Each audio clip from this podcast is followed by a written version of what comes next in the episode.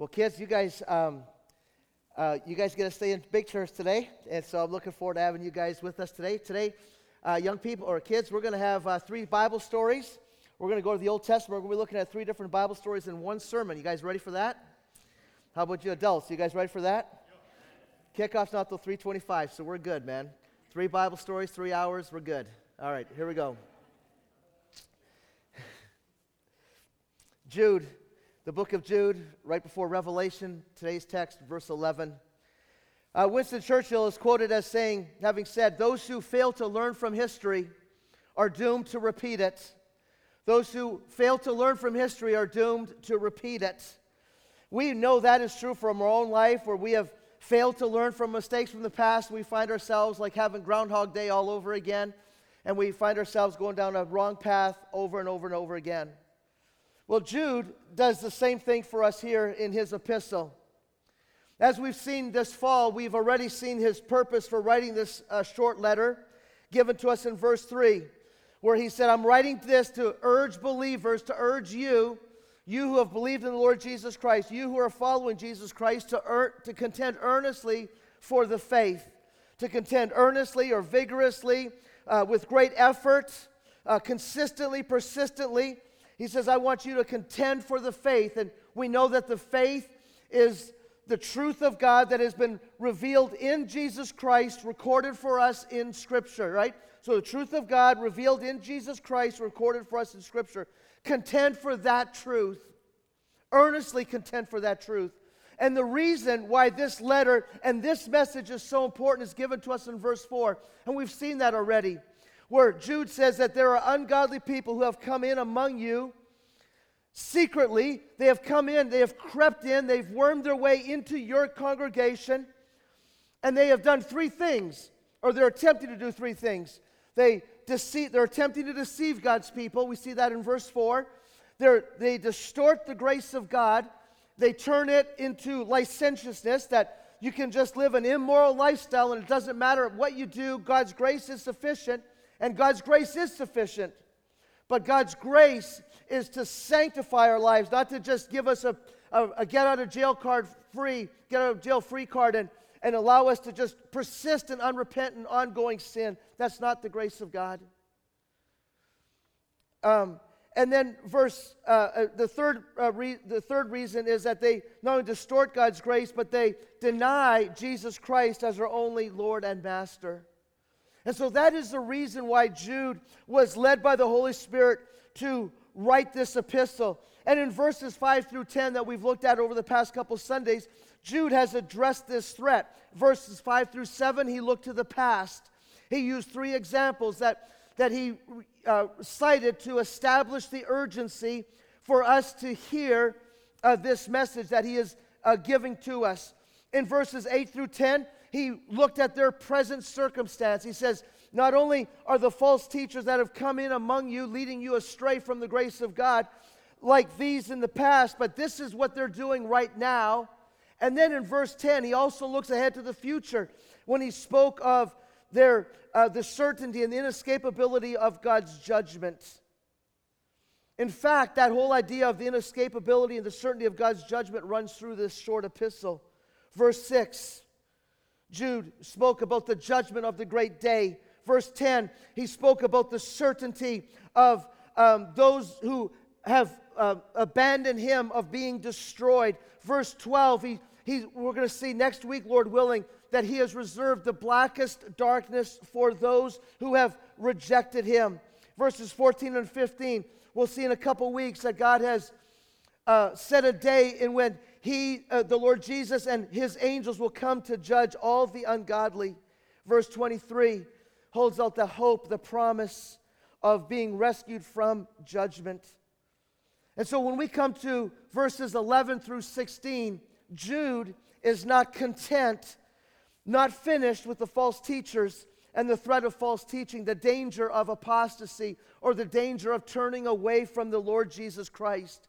And so concerned is Jude for the health and the well being of his church, these believers that he's writing to, that he launches one more uh, apologetic or one more defense attack against these who are coming in to lead God's people astray. And like he did in verses 5 through 10, Jude uses the same kind of format. Verse 11, he's going to look back. Verses 12 and 13, he's going to describe their present effect. Verses 14 and 15 and 16, he's going to look to the future and what the outcome of these false teachers is. And so we're going to look today at verse 11. Our, we're going to read God's word, and as I've been doing uh, through this series, I've been reading from a different version. This morning, I'm going to be reading from the Christian Standard Version of the Holman Christian Bible. And so I'm going to be reading these 25 verses here. Listen as the Word of God is being read. I believe this, the verses are on the screen behind you. You can read along. Verse 1 Jude, a slave of Jesus Christ and a brother of James, to those who are called, loved by God the Father, and kept by Jesus Christ, may mercy, peace, and grace be multiplied to you.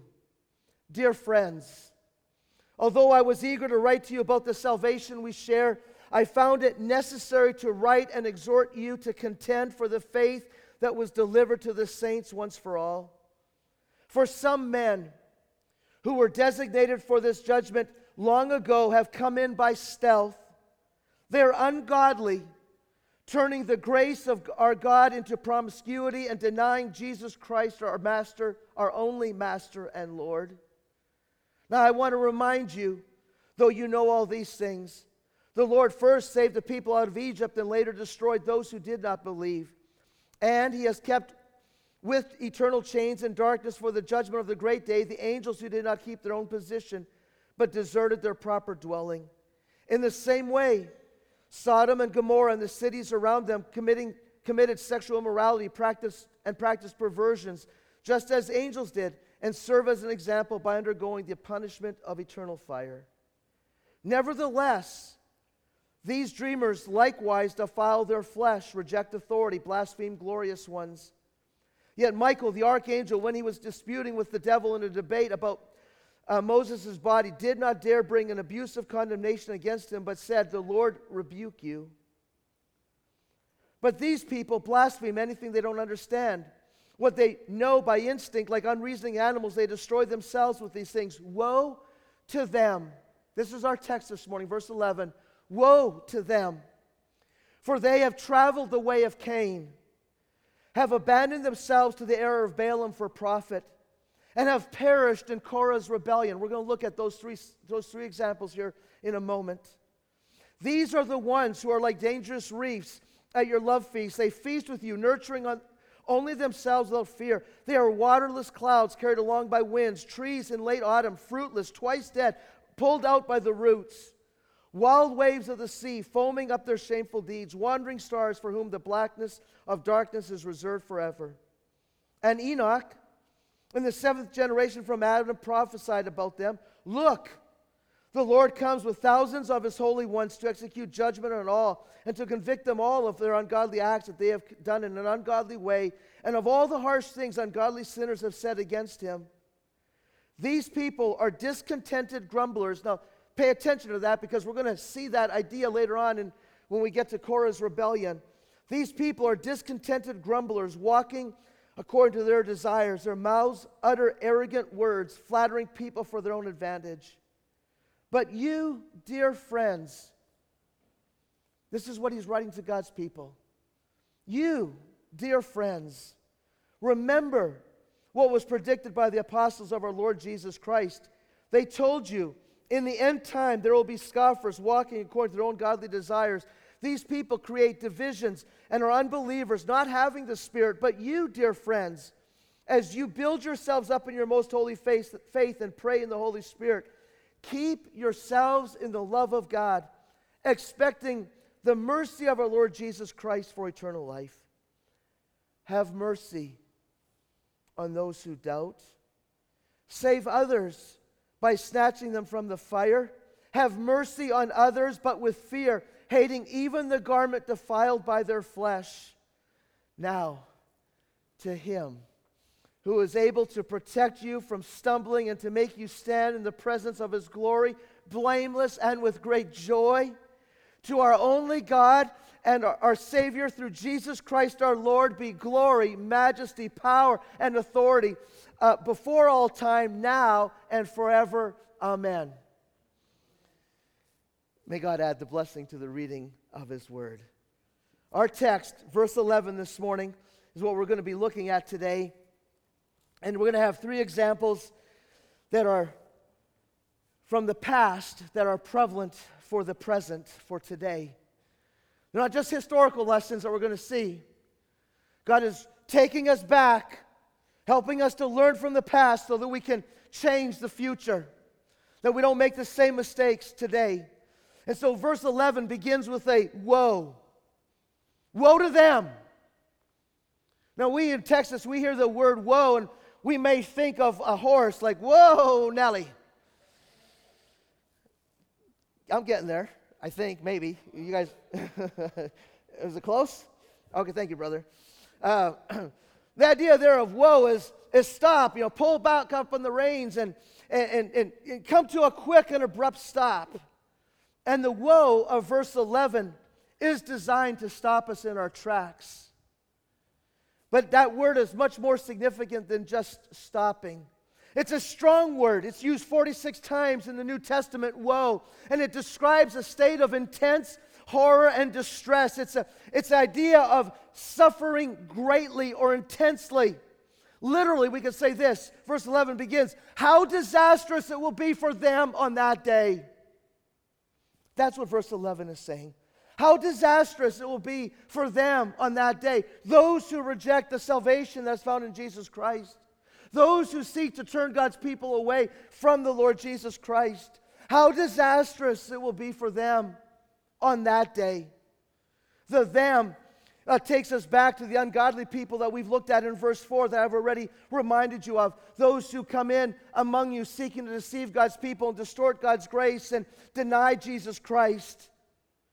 And many of these false teachers uh, find themselves being prosperous, and many times they present themselves, or we watch them, we look at them, and we become envious of them, and we say, Well, man, it, maybe what they have is what I need. And, and we begin, we're enticed by that. That's the warning that God is giving to us. Woe to them that they may be prosperous now, they may have all the markings of success and advancement, but woe to them, it'll be a day of disaster unless they too repent and turn to Jesus Christ. I think of Costi Hinn, uh, the grandson of televangelist and faith healer Benny Hinn, who described his life in the prosperity gospel movement. He tells in his testimony of how, as a 19 year old young man, living in the lap of luxury, attending Dallas Baptist University on a baseball scholarship. And it was there that God used the word of God from the baseball coach to crack hope in the heart of Costi Hinn and he realized the error of his grandfather. And he turned to Jesus Christ and today is faithfully serving the Lord Jesus Christ and preaching the gospel. That's the power of the gospel. Although living in the lap of luxury, the Bible says it'll be a day of disaster for them, a day of judgment. Woe to them. And Jude gives to us the reasons why that day would be a disastrous day, a day of horror by taking us back, giving to us three examples from the Old Testament. He said, Jude, in essence, is saying this that, that these false teachers who are attempting to lead you astray from your simple and pure devotion to Jesus Christ are doing the very th- same things that people have done in the past. He says that they have gone the way of Cain. They have abandoned themselves to the error of Balaam for profit and they have perished in the rebellion of Korah. So, what are these events that Jude references? What is their significance? Why does he mention them here? Is there any relevance from these three events of the past to today? I'm going to try to answer these questions here this morning. And so let's begin with the first error that, that let's read verse 11 again, and then we'll take a look at this verse here. Verse 11 Woe to them It'll be a day of disaster for them. Why? Because they have taken the way of Cain, they've rushed for profit into Balaam's error, they have been destroyed in Korah's rebellion. What are the three errors? What are the three uh, ways that, that, that, that, these people have, have, astray, have turned astray? Number one, the way of Cain is a pathway to death. The way of Cain is a pathway to death. the way of Cain is recorded for us in, in the book of Genesis. And so if you have your Bibles, turn with me back to the book of Genesis, Genesis chapter 4. And I want us to, to look at the story of Cain. So, very first book of the Bible, right? So if you get to the table of contents, you've gone too far. Go towards the back, right? So, uh, book of Genesis, Genesis chapter 4. And I want to just read the first eight verses there just to help us understand what Cain is saying to us here in Jude, verse 11. Verse, uh, chapter 4, beginning with verse 1. Adam made love to his wife Eve, and she became pregnant and gave birth to Cain. And she said, With the help of the Lord, I have brought forth a man. You remember um, the curse and the promise in Genesis chapter 3? You'll have a, a descendant, a seed, who will be the one who will bruise the serpent's head. God is, with the help of God, have given birth to a man. Maybe this is the Savior. That was the hope, the expectation of Eve. Later, she gave birth to a brother Abel, to his brother Abel. Now, Abel kept the flocks, and Cain worked the soil. In the course of time, Cain, Cain brought some of the fruits of the soil as an offering to the Lord, and Abel also brought an offering, fat portions, from some of the firstborn of his flock. And the Lord looked on with favor, looked with favor on Abel and said, and his offering, but on Cain and his offering he did not look with favor. So Cain was very angry, and his face was downcast. And then the Lord said to Cain, Why are you angry? Why is your face downcast? If you do not do if you do what is right, will you not be accepted? But if you do not do what is right, sin is crouching at your door. It desires to have you, but you must rule over it. Now Cain said to his brother Abel, Let's go out to the field. And while they were in the field, Cain attacked his brother Abel and killed him. Right? The, the way of Cain is the, is the way, the pathway of death. The Bible tells us what happened. Cain offered a sacrifice from the produce of the land. Abel offered a, a, sacrifice of an animal. One brought a grain offering, the other brought a blood offering. One was rejected, one, the other was accepted. What made the difference? And I think Kent Hughes, in his commentary on Genesis, helps us begin to understand by directing us to the significance of verses 3 and 4. Listen to what Kent Hughes wrote. Why was Abel's offering accepted while Cain's was not? And why did Cain become so angry? The answer lies in the text of verses 3 and 4 because whereas Cain only brought an offering of the fruit of the ground, Abel brought the best of the flock, the firstborn of his flock and of their fat portions. Verse 4. Cain evidently was indifferent about his offering, but Abel was careful about it.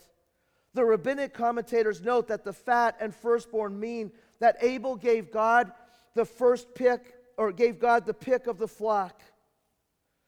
It's not so much that one brought a grain offering, the other brought an animal sacrifice, because both were required by the law. It had to do with how they brought them. The description of Abel's offering is elaborate, stressing that when Abel went out to uh, that Abel went out of his way to please the Lord, he brought the fattest of the firstlings of his flock. Cain's offering, however, is simply mentioned. He brought an offering from the fruit of the ground. One worshiper went out of his way to please the Lord. The other went through the motions, only doing what was required. Now, listen to how the scriptures give commentary on Cain and Abel's offering. Hebrews chapter 11, verse 4. By faith, Abel offered to God a better sacrifice than Cain did. By faith, he was approved as a righteous man because God approved his gifts. And even though he is dead, he still speaks through his faith. You hear what the Word of God is saying? That by faith, Abel brought a better sacrifice. By sacrifice. By faith, Abel was approved as righteous. And I think these two words are the key difference between Cain and Abel's offering. The way of Cain is the way, or the two words are by faith. Right? The way of Cain is opposite of faith. Instead of pleasing God by faith, the way of Cain is only pleasing self Instead of honoring God by faith, the way of Cain dishonors God by choosing one's own way. Listen to what the Word of God says about faith, the importance of faith. Ephesians chapter 2, verses 8 and 9. For by grace are you saved through faith, and that not of yourselves, it is a gift of God, not of works, lest anyone should boast. Salvation is never what you can do, it is always by faith in what Christ has already done. We need to keep that in front of us. Abel was righteous, approved as righteous because he brought his offering by faith. Romans chapter 14, verse 23 says, Everything that does not come from faith is sin. Hebrews chapter 11, verse 6, Without faith, it is impossible to please God. Galatians chapter 2, verse 20, I have been crucified with Christ, and it is no longer I who live. The life that I now live in the flesh, I live by faith in the Son of God who loved me and gave himself for me. And so the Christian life, our salvation, our ongoing walk with God, ultimately our, our transport to heaven, all of it is by faith. It is a life of faith. The way of Cain is a superficial faith. The way of Cain is looking to get from God without ever surrendering to God. The way of Cain is an insincere faith, only doing what God requires. The way of Cain is a dead faith that cannot and does not produce fruit that is corresponding to repentance and faith.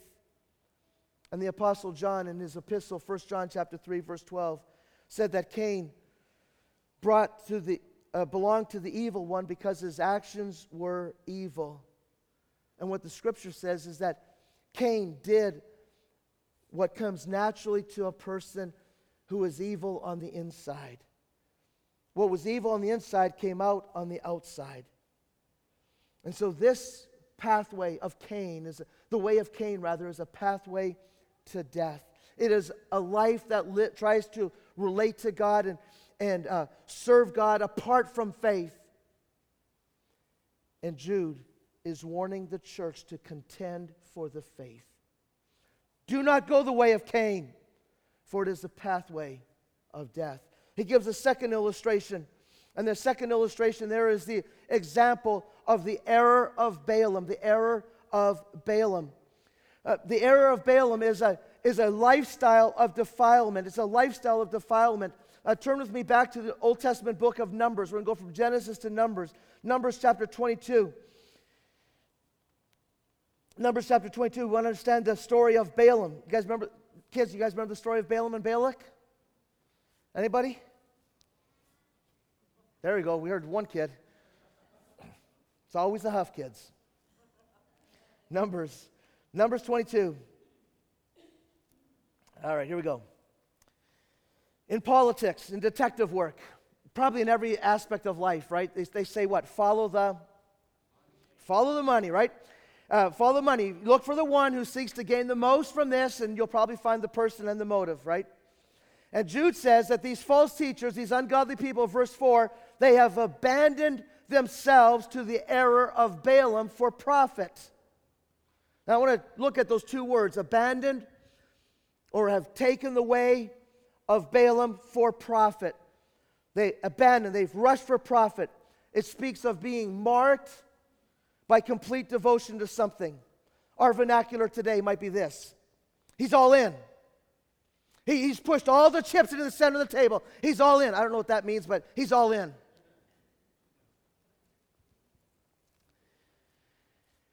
The idea of this word where it says that these false teachers have abandoned themselves is that the idea of being poured out, every last drop being poured out.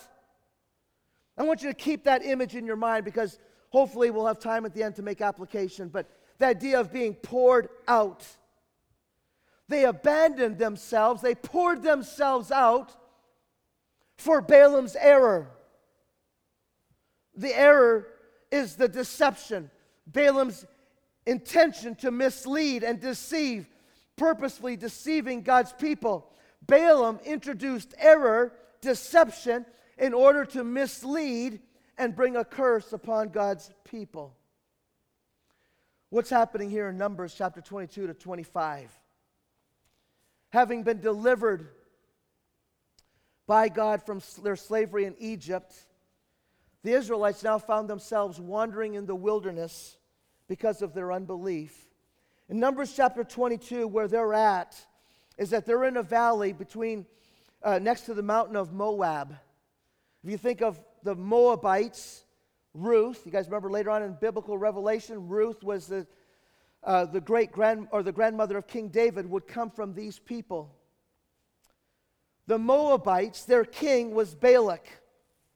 And Balak had heard of what God had done to the Egyptians, what God had done to the Amalekites in Exodus chapter 17, and what he had done to the kings of Og and Bashan. And 22, verse 4, Balak calls the people together and says, uh, uh, calls the elders together, and he, and he pro- projected a future of gloom. He says, These people that are out here, they're going to lick up everything as a beast licks up the grass. And so his plan was to call forth a soothsayer to put a curse on the nation of Israel. And so he sent for the very best. He sent for a guy named Balaam. Now, Moab is just outside of Israel, on the other side of the Jordan River. Balaam is from Mesopotamia, Iraq, right? So he's this guy has a, you know, if there if you wanted someone to put a curse, if you wanted the best of the best of the cursed people, get Balaam. And so Balak sends an envoy across the desert saying, um, Come and put a curse on God's people. I'll pay you handsomely. And verse 12, God gave Balaam the message saying, Don't go with them. You must not put a curse on them because I have blessed them. Isn't that a wonderful promise? God says, You, you can't curse my people because I've blessed them. Remember what he promised Abraham? He says, I will bless you. I will make you a great nation. I will curse those who curse you. I will bless those who bless you. God is true to his word. And so the envoy returned to Balak and, and said, Well, he's not coming with us. And so Balaam or Balak sent back the envoy and he says, Listen, you come now, I'll pay you this much. And he, so he ups the payment. In verse 20, Numbers chapter 22, God says to Balaam, Go, but you must only do what I tell you to do. In verse 21, Balaam goes. Verse 22, the Lord is angry because the heart of, God, uh, the heart of Balaam is being revealed. He has no intention of doing what God wants to do, he's really in it for the money. And so 22 is that interesting story where Balaam's donkey starts misbehaving. First, he stops, then he goes off, and he gets off the path and he goes into the vineyard and then he just nails down and, and every time Balaam's beating the donkey and finally the third time the donkey speaks. And he says, Why are you beating me? Have I ever done this before? There's something else going on. And so uh, uh, eventually uh, Balaam uh, gets to uh, Balak in Moab and you know, and Balak is frustrated by the delay. What took you so long? And, and eventually they get to putting, get, Balaam gets to work to trying to put a curse on the people. And so look down to chapter 23, verses 11 and 12. And Balak, so he puts that, that, that first time he tries to put a curse on them. Instead of cursing them, he gives a blessing. In verse 11, Balak says to Balaam, What have you done to me? I brought you to curse my enemies, but you have done nothing but bless them. And Balaam answered, Must I not speak what the Lord puts in my mouth? And so he goes to work a second time. And Balaam takes him to a different place. And they go through their, their escapade of coming up with this, conjuring up a, a curse. And look down to verse uh, 25 and 26. Numbers chapter 23, verses 25 and 26. And Balaam, then Balak said to Balaam, uh, again, the same thing happened. Instead of a curse, there was a blessing. And Balak said to Balaam, Neither curse them all, neither curse them at all nor bless them at all. If you're not going to curse them, then don't bless them. And Balaam answered, Did I not tell you I must do whatever the Lord says? And so they take him to another place. And this time it's like he took him to the mountain. He says, Don't look at the people, just curse them. And so he goes to this place and he tries to uh, give a, put a curse on, the, on them and go down to chapter 24. No, chapter 20. uh, let's see, I'm out of place in my notes here. I don't know. Okay, let me just uh, figure out where I'm at in my notes. Uh, so, chapter 24, uh, I'll just try to find it. I think I skipped something in my notes here. Um, okay, verse 10 and 11, uh, chapter 24, verses 10 and 11. Again, same thing happened. Instead of a curse, there was a blessing. And so, verse 10 Balak's anger burned against Balaam. He struck his hands together and said to them, I summoned you to curse my enemies, but you have blessed them these three times. Now leave at once and go home. I said I would reward you handsomely, but the Lord has kept you from being reward, rewarded. He's blaming God for, says, Look at, okay, you're going to say you're going to do whatever God wants, and God's keeping you from getting paid, so just go home. And then, chapter 24, we get four more blessings instead of curses. And I want you to notice what happens there in chapter 25, because I think this now begins to give us a key to what Jude is getting to in Jude 11. While Israel was staying in Shittim, the men began to indulge in sexual immorality with the Moabite women who invited them to the sacrifices to their gods. And the people ate the sacrificial meal and bowed down before these gods. So Israel yoked themselves to the Baal of Peor, and the Lord's anger burned against them. You say, well, what happened?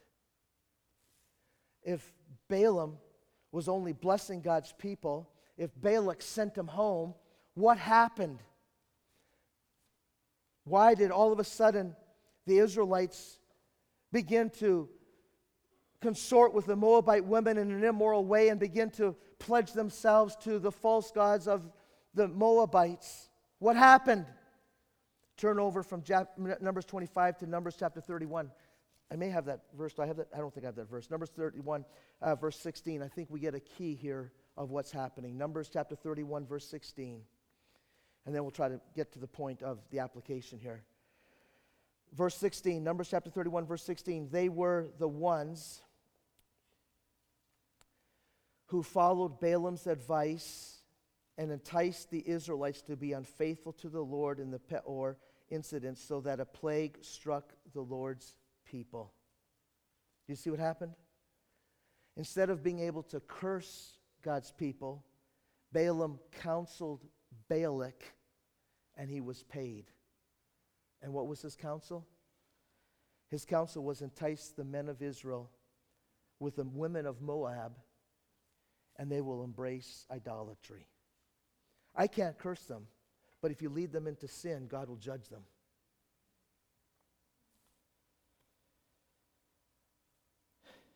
Entice them with immorality, lead them into idolatry, they'll come under the judgment of God.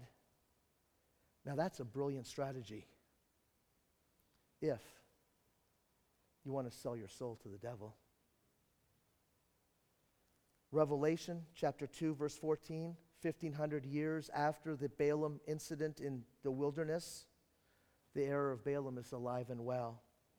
Revelation chapter 22, verse 14 says, But I have a few things against you.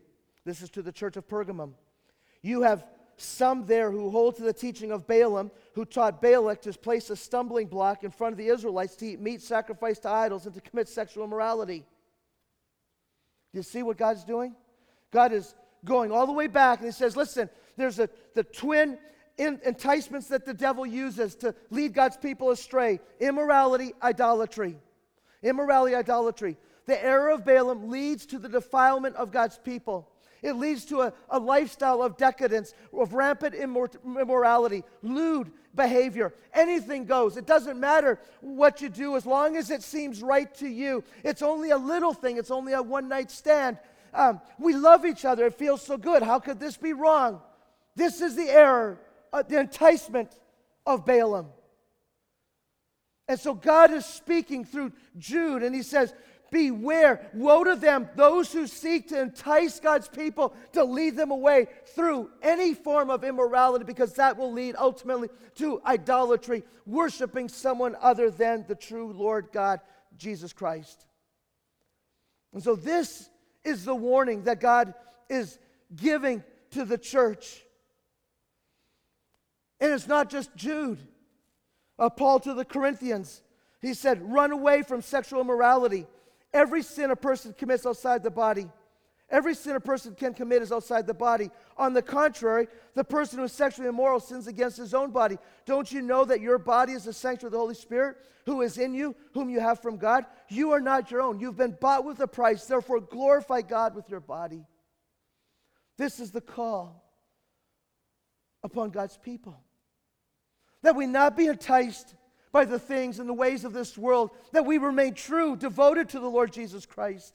To the Colossians, the Apostle Paul would write, Therefore, put to death whatever belongs to your worldly nature. Now, listen to the list sexual immorality, impurity, lust, evil desire, and greed, which is idolatry.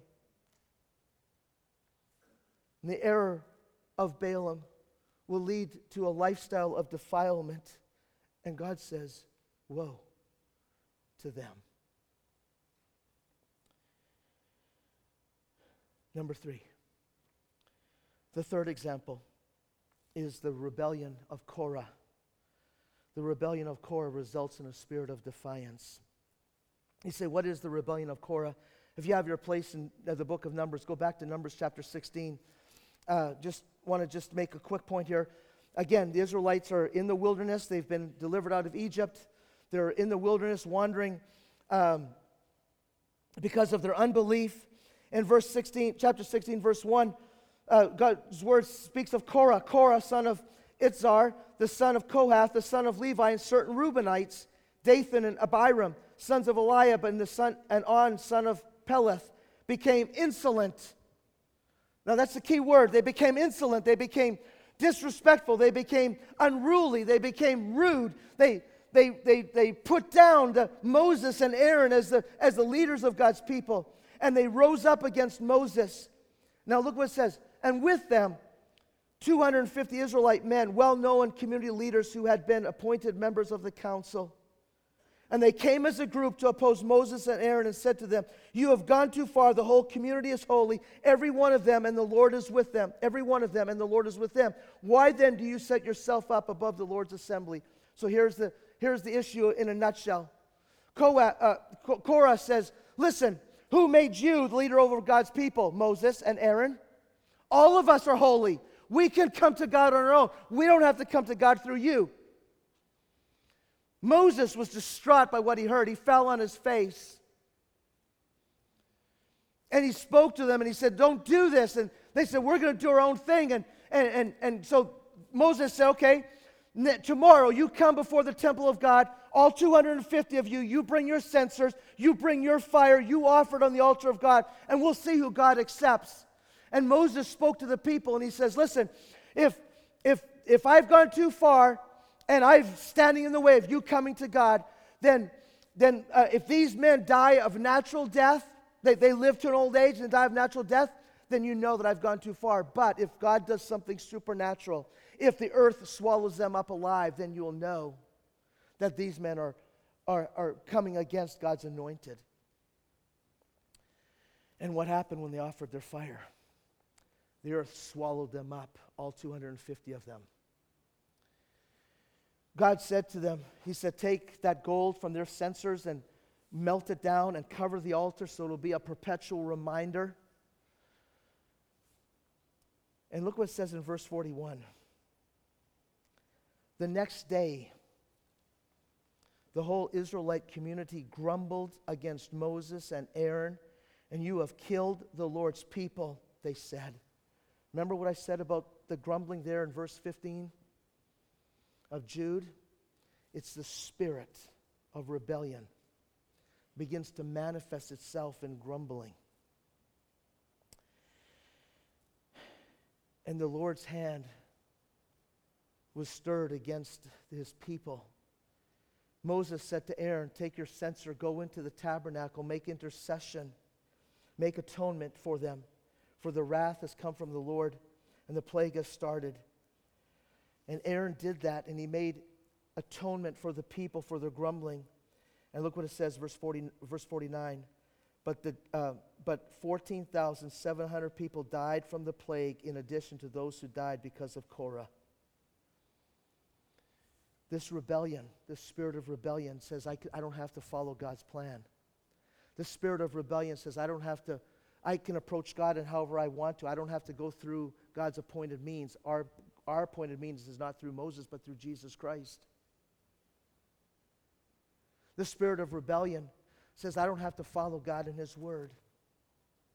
That's what Jude is warning. in verse 11. He says that woe to them because they have perished. Past tense, as if it's already done in the rebellion of Korah.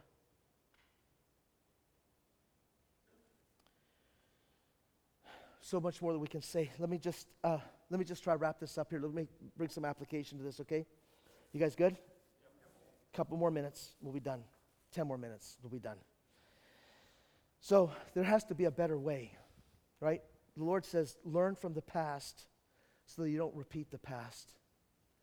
So, what is it that we're to learn from these three examples? And so this week, as I was studying, there are two thoughts that the Lord just really impressed. I, I believe that the Lord has impressed upon me strongly. And I just I want to share them with you this morning. The first thought is this because God is holy. Because God is holy, and especially the story of Korah, uh, uh, just the whole, uh, and, and the story of Balaam as well. Uh, the holiness of God just comes out of the story if you read these chapters. Because God is holy, his ways, his ways as revealed in his word, his will as revealed by his word must be obeyed. I think that's what Jude is telling the church. Listen, you're not free to go your own way. You're not free to make up the rules as you see fit. You're not free to determine what is right and wrong. You, God is holy. He has revealed himself in Jesus Christ, recorded in the pages of Scripture. You must follow this book. That's what God is saying to us in this book, in, in this verse, Jude 11. Uh, look over to Psalm, Psalm chapter 32. I just want to read uh, this verse and then we'll move to the second point. Uh, Psalm chapter 32, verses 8 through 10. Listen to what the Lord says. Lord says in verse 8, says, I will instruct you and teach you in the way you should go. I will counsel you with my loving eye on you. Do not be, do not be like the horse or the mule which have no understanding, but must be controlled by bit and bridle, or they will not come to you. Many are the woes of the wicked but the Lord's unfailing love, his loving kindness, his mercy surrounds the one who trusts in him. And that trust is going to be reflected in a lifestyle of submission to God and to his word, to his will, and to his way. That's how we're to respond to who God is. Because he is holy, his will and his way, or must, his word, his ways is, is revealed in his word, and his will must be obeyed the second thought that, I, that the Lord impressed upon me is this because your life will be poured out. Remember what I said about Balaam? They, they abandoned themselves, they poured themselves out for the error of Balaam or, or, or for profit.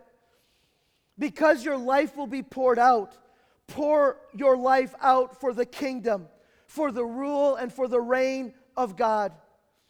And so turn with me over to the book of Luke, Luke chapter 22. I want to read just a couple verses and then just uh, Luke chapter 12, not 22, Luke chapter 12.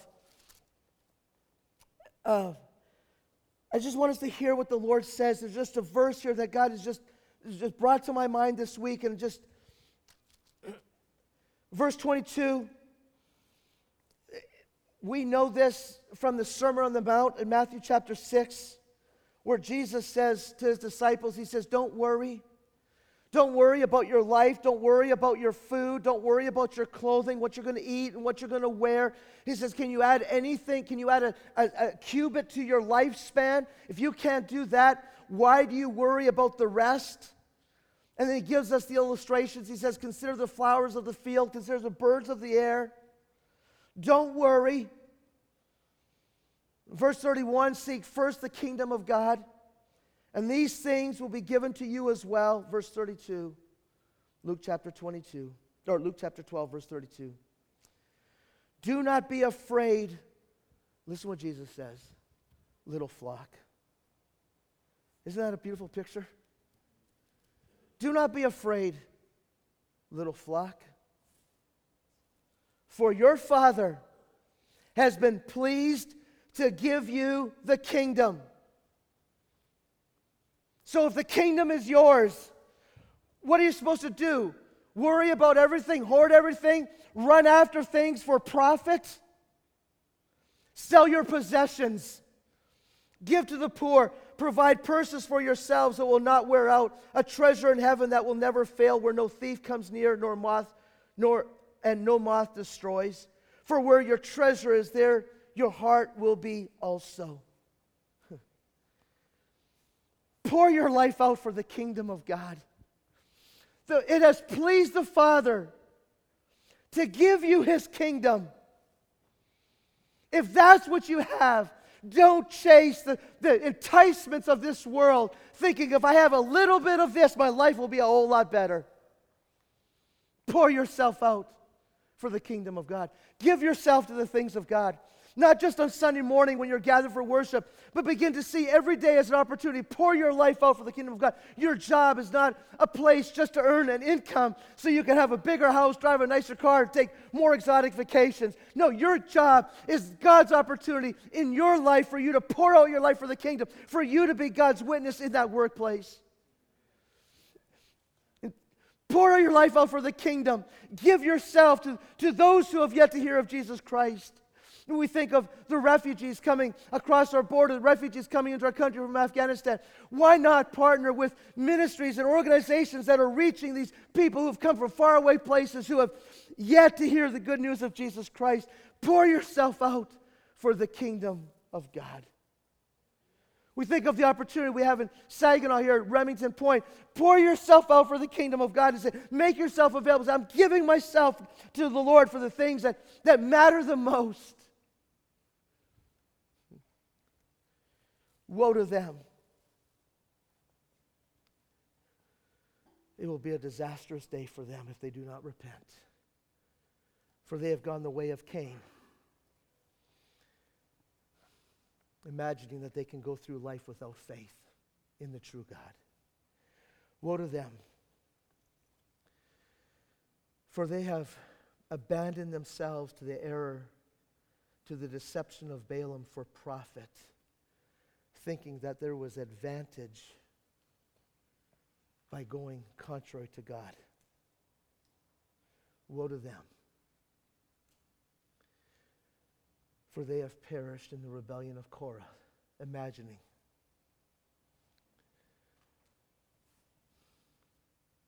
they didn't have to submit to the Lord and follow his way.